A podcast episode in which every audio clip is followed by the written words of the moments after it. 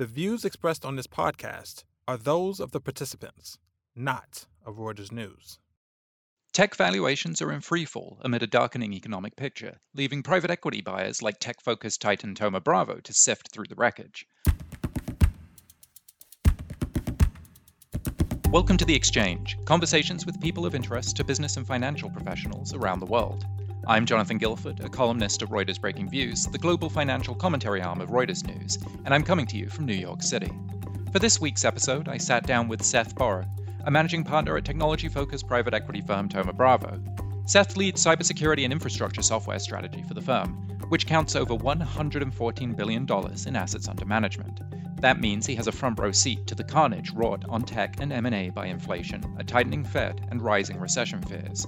We talked about what the shaky economy means for software investing, what's happening to valuations, how the growth of private credit plays into deal making, and the lessons Thoma is drawing from a history stretching back to the aftermath of the dot com bust and beyond. Hello, Seth, and welcome to the exchange. Thanks for joining us.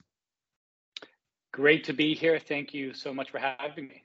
Of course. So, despite the volatility of 2021's rapid bounce back and then this year's swing the opposite way, we've seen Thoma Bravo continue a drumbeat of deals. You guys closed Anaplan last month, Bottomline in May. We're awaiting the final close on SailPoint.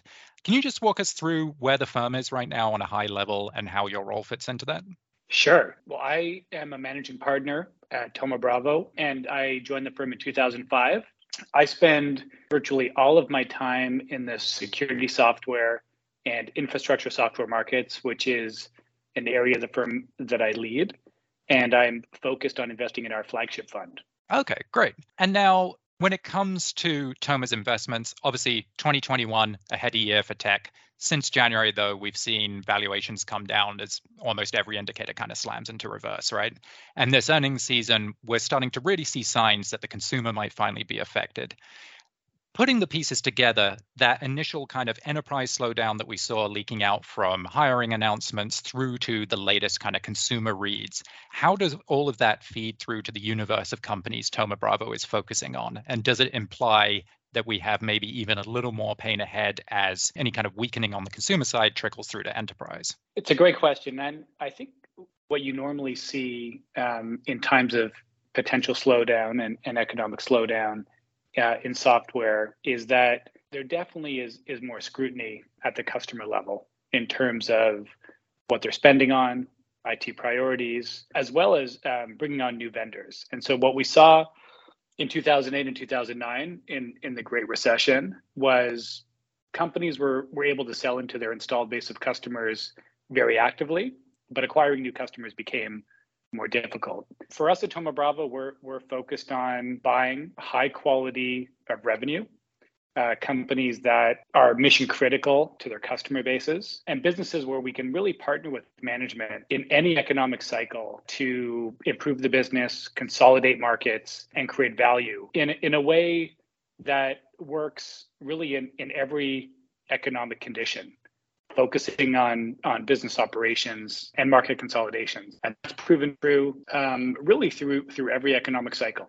Uh, so we're we're much more focused on the quality of the asset and the quality of the revenue that we're investing in and buying, and the quality of the management team, than we are um, focused on what might be happening either in the market or the economy at any given specific time. I just wonder essentially if there is some kind of feed through because I think you see in market after market, we get these dislocations, right, where you're caught in kind of a bridge between the pre downturn world and all of the assumptions that we had leading into January 21, and now having to deal with kind of price changes, liquidity changes, et cetera, coming out of the down, downturn now.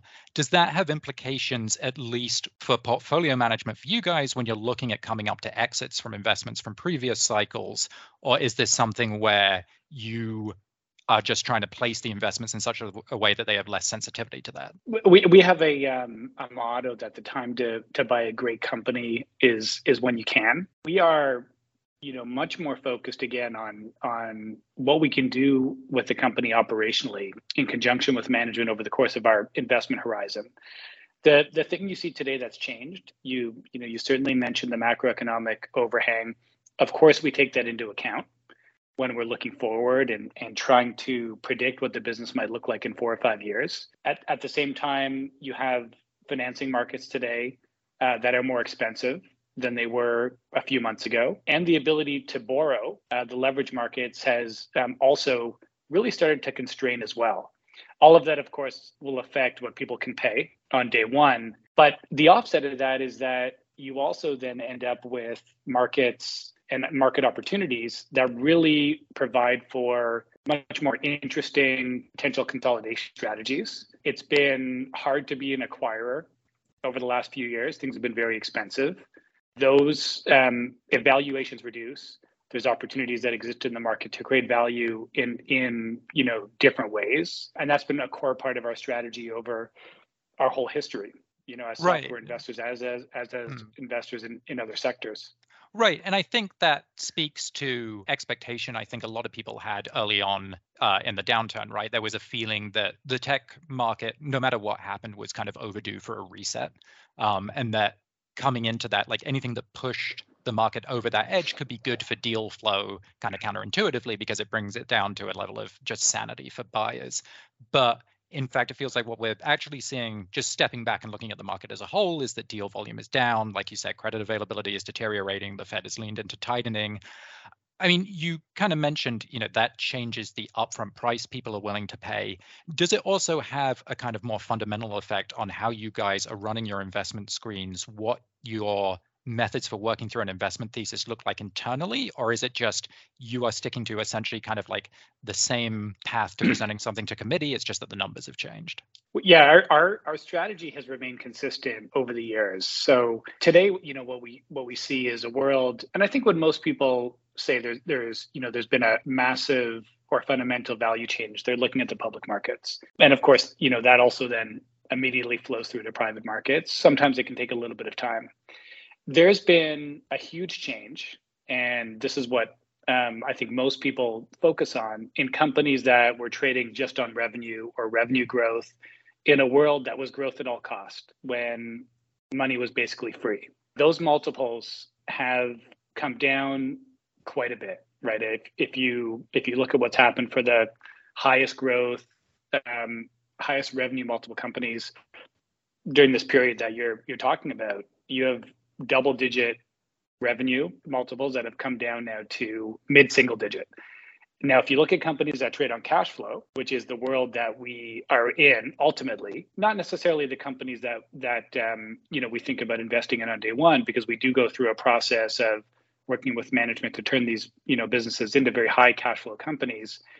Those multiples are still relatively healthy, but people are much less focused on that. Uh, today, it's it's much more about what people see in these high growth revenue multiple companies that, of course, have really corrected because investors aren't willing to put up with growth at all cost environments, constantly losing money, um, and in some in some cases, very inefficient businesses where customers are being acquired in a very inefficient way. And so that's where you've seen the majority of the correction so far, both in public and private markets. Right, that's interesting, right? Because I feel like there are two big pieces to that. One is the this kind of question of which companies actually had the embedded profitability there that was sort of hidden under growth mode SG&A, mm-hmm. and the other is this kind of multiple question. I guess just taking the the SG&A part of that first, it's one of those things that's been curious to me, right? Because Anaplan definitely was the Thoma transaction that at least caught my attention the most this year, both you know because it was a growth mode SaaS play into the downturn, and also because of the credit structure there. And then you saw, for instance, Hellman and Friedman and Permira do something similar with Zendesk. Honestly, I'm interested in what it says about the handoff from kind of that old tech leading into January world and those expectations into the new reality. Because for a private equity firm, a company with sticky revenues but profitability hidden under a really high growth spend, that seems like that should have been low hanging fruit for a while now, but it was maybe harder to act on in the past. Can you maybe like walk us through what the investment case here is for just generically something like an Anaplan or a Zendesk or what have you, and kind of the moving pieces of why that works now when maybe it didn't work in the past? Thinking about a company like Anaplan, that is just so down the middle for our investment strategy. And that's not just a strategy for us that um, started now. If you look back over our history and you look at the types of companies that we've invested in over time, we've been acquiring high growth companies, highly innovative businesses, market leaders. That's really the business that we're in. Anaplan, of course, fits that model really well, but we have many others that also uh, fit that profile. It just happens that, of course, you know, Anaplan is is is most recent and, and a very large transaction and a company that a lot of people knew because it was a, a very high profile company in it in its segment.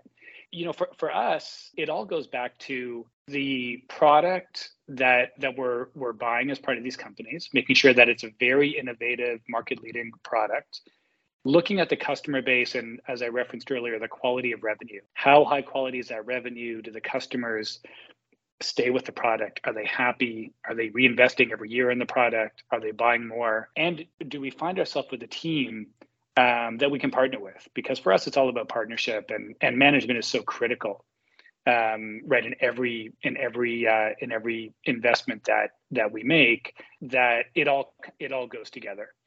So this idea that you know that a company like Plan is something that is new to our investment strategy is really only true in some respects as it relates to the deal size. As we've grown over time, we've been able to definitely take part in, in higher value transactions, large cap software. That's where our flagship fund is focused for sure. But the, the type of company that Anaplan is has been one that we've been investing in for a very long time. And we really, in software and in tech, you want to be partnered with the innovators, you want to be partnered with the leaders and you don't really want to be, as an investor, sitting in a position um, where you have to fix a product or you're coming from behind because tech markets change quickly, software markets change quickly. And our best investments over time have always been with the most innovative companies. But now it's it's I think the profile's higher because we've grown, and you're seeing us being much more active in um, in the investments that you mentioned when we started, which uh, have been larger, higher profile businesses. And I mean, backing that up and, and getting Thoma to that scale, is that mostly just about the size of the equity war chest that you guys can deploy now? Or is it more about because the the private credit industry, which obviously was key to that deal, has sort of grown up around you guys and Thoma obviously plays in credit as well as equity. Um, is it just I'm I'm kind of wondering like which piece of it is more important there. I know obviously the the kind of private credit deals often require an equity cushion anyway, so maybe it's a bit chicken and egg. But can you can you kind of maybe walk me through those two pieces of it? The um, you know the software industry. The the really nice thing about it is that it compounds at a very high growth rate, and for the most part, um, we have tracked that growth as an organization over time since we entered the software industry as an investor, really back in 2000. Um, with all the disruption that that occurred ar- around the dot com burst. That was really when we started to to spend time in the market, and of course now it's all it's all we do at scale the industry continues to grow, it continues to compound, and as we raise our funds, we are we're raising them really to go after that market opportunity and and grow along with it. We're investing in companies oftentimes that we've tracked for a decade, from the time that they were startups to businesses that went through very very high growth years uh, to companies that are are continuing at scale and as they're 10, 10 or 15 years old you know to grow 30 40% it's it's really the amazing thing about the software industry. So that's where our, our fund size has really grown with the market. And that's where you see us spending time today. You're right that the private credit industry has been one that's also grown with us. And it's been an incredibly useful tool and partner to us as um, you know as we look to make new investments it's a much more stable market for the most part than the syndicated debt markets, which can be more volatile and really track more the public markets in some ways. It offers price certainty for the most part in terms of interest rate, which is very helpful. And it's become a lot deeper in terms of how much you can you can borrow to the extent you know so, so that it tracks much more what a healthy syndicated market looks like. And in some cases, the private credit market has been more creative in terms of providing financing solutions to the types of companies that we're buying, focusing on the revenue, the quality of revenue at the company on day one, uh, and not just how much cash flow the company generates. And that's really right. allowed us to buy these high quality, innovative, high growth businesses. Yeah. And I mean, I think that was the thing that was difficult for some of us looking at this from the outside to wrap our heads around at first, because those loans that you're referring to, based on a multiple of recurring revenue, obviously not just uh, vanilla revenue, they really seem like the key to unlocking some of these deals. And it's just, it was a bit of a paradigm shift for some of us looking at it because, you know, you're used to post financial crisis, the kind of whole thought process there being that oh you know multiple of ebitda is your guardrail around leverage and that's not the case here. I, guess i'm just wondering as you guys grew in terms of comfort with that and i realized that arr loans are kind of deployed at various sizes throughout the industry how did you get to the point where you were willing to do something at scale uh, using that model? And i'm just I, I guess the kind of embedded question there is kind of what is the margin for error on these deals you know? Like if the pace of tightening or economic conditions suddenly see a big change after signing like how much room is there before the economics or even the covenant checks on that credit begin to kind of slide against you? It's it's a really good question and you have to go back in our history to to understand in some respects the comfort level with those types of financing solutions. So we we started investing in software when there was no lending available at all to the industry and so we've always had to be really creative. And at every step in our growth and and sort of in our journey to where we are today, investing in these very, like you said, large cap, high growth, innovative software companies, we've always had to be creative. In the middle market, you had to be very creative and very scrappy. And as we've grown, we've also had to be creative. And the ARR loans that you mentioned, the direct lending, private lending solutions are all part of that because we're focused on really transforming companies over time into businesses that ultimately are not only high growth but high cash flow we're not just ultimately um, tied to the arr in the business. Now that being said because we're focused on companies with really high retention most of the companies today in software especially at that scale are essentially 100% recurring revenue companies we do always buy and underwrite revenue streams that we think, even in a tough economy, uh, because of the characteristics of the business, uh, will continue to grow and at least hold their current level. But because we're buying growth, you can really see forward a few years in terms of in terms of where these businesses are going. Even even again in, in a in a macro that might be a little tougher. But then you combine that with the fact that we really are helping some of these companies that have never in their lives generated any cash flow to partner with them to become companies that are both innovative, high growth, and high cash flow, which is really what the investment community today wants. If you look at companies that have continued to perform well and trade well publicly, it's those kinds of companies. And if you look at what's going on in the private markets today, um, most businesses are looking to get there that haven't been there historically. You're seeing a lot of private, high growth, high pro, high profile companies now needing to restructure to get there uh, because they have no choice. But we, that that that's what we help companies do, but we do it in a way that we've been doing for 20 years that ultimately leaves them as best in class companies and best in class performers across all of their metrics. Because of that, we're very comfortable with the um, you know with with the amount that we borrow on these businesses that ultimately ends up being very conservative as these companies continue to grow and turn into very high cash flow companies, which most software companies have the ability to do. They've just not had that mandate and they've not had anyone who's partnered with them to help them get there. And when you have a public market that is rewarding growth at all cost, that's the way people tend to operate because incentives drive behavior. Right. And so when you're kind of talking about that changing that mandate and changing the incentive structure i mean when you guys are kind of running the numbers ahead of an investment like that is it essentially you're drawing out two trend lines? One is where you think growth rate can be maintained even as you perhaps moderate SG&A spend as a percentage of revenue and you just see kind of where those trend lines intersect and kind of whether that meets a hurdle rate for unlevered cash flow? Is that basically it or it, is, but I think the thing, the one thing that you just mentioned that a lot of people think that is not our experience is that we have the ability to sustain growth rate, but just changing the way that a company and a management team might might approach the market. And so we don't believe, and when we talk to to management, that there's a trade-off necessarily with how much you spend on SG&A uh, and how much you are ultimately able to get back in terms of growth and customer acquisition. And that's part of where we spend a lot of our a lot of our time. So for us, you're right. I mean, of course, we're underwriting a return that we need. When we make a new investment, it has to hit our hurdle.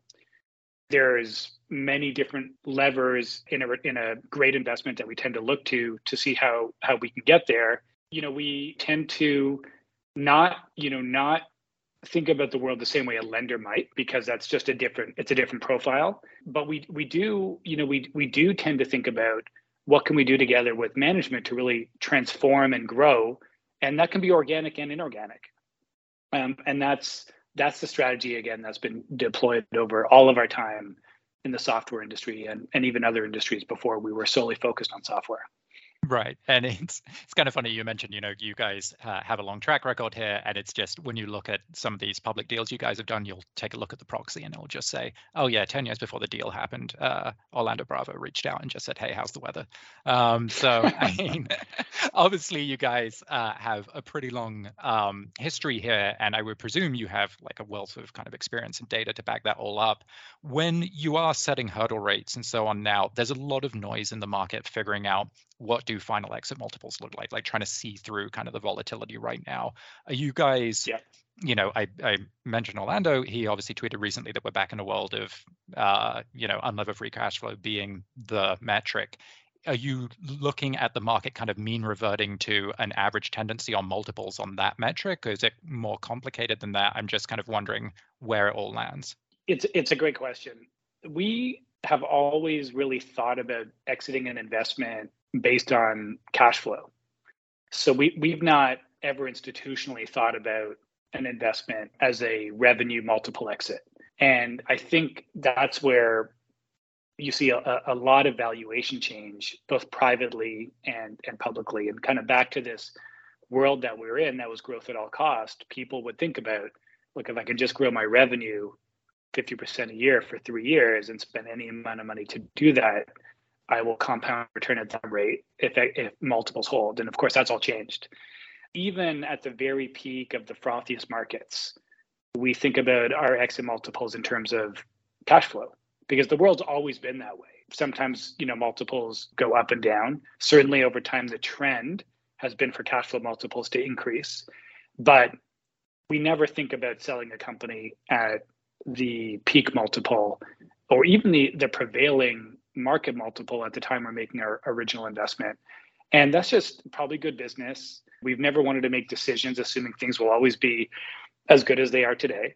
And, you know, of course, when you look at free cash flow multiples, um, which is really how software trades today and uh, where it has really um, historically on average, those multiples, you know, tend to be uh, much tighter in a band than revenue multiples and recurring revenue multiples, which is where the market trades people today, um, or had been at very high levels, you know, before this most recent correction. So because because of that, as we're looking at exits and we're looking at hurdle rates, and as we look back over time, we always try to do things within the bound of what's reasonable from a cash flow perspective. Uh, and that's, I think, one of the reasons that we've been so successful in terms of how we think about the future, the types of returns that we need to generate. And of course, you know, our sector has been one that continues to grow. And I think management teams over time are they no, nobody wants to run a business that loses money forever. So this strategy that we've offered, um, that we've always invested in, even before it was really hard to buy much in software, because to my earlier point, there really was hard to get a capital structure of any sort.